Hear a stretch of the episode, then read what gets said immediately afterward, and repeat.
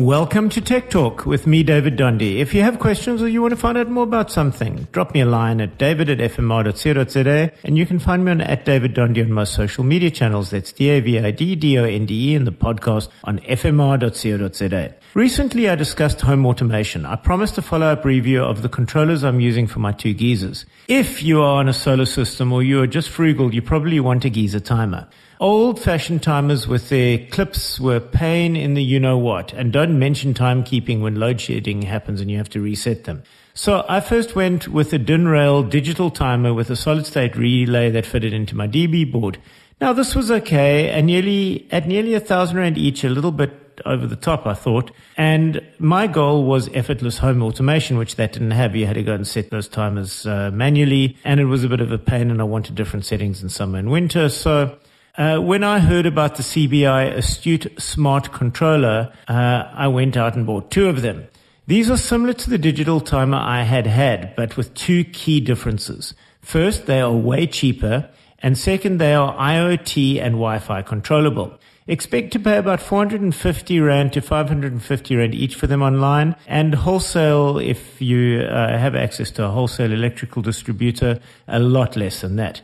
CBi is a local company that does lots of home electrics like plugs, light switches, and circuit breakers. Now, this is not a DIY install for the average DIYer as it goes into your DB board. I had them wired up. CBi has an app that they developed, but I knew these are actually powered by the home automation system by a Chinese company called Tuya.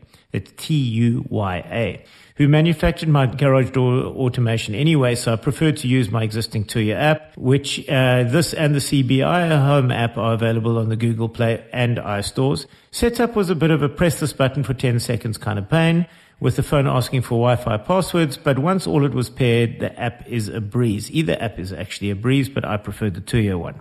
You can use these for pool pumps, geysers, underfloor heating and the like. They can do lights too, but unless you run a prison or a school, they're probably overkill. The device has a lid and manual override switch, so you don't need the app to use them for a simple state change.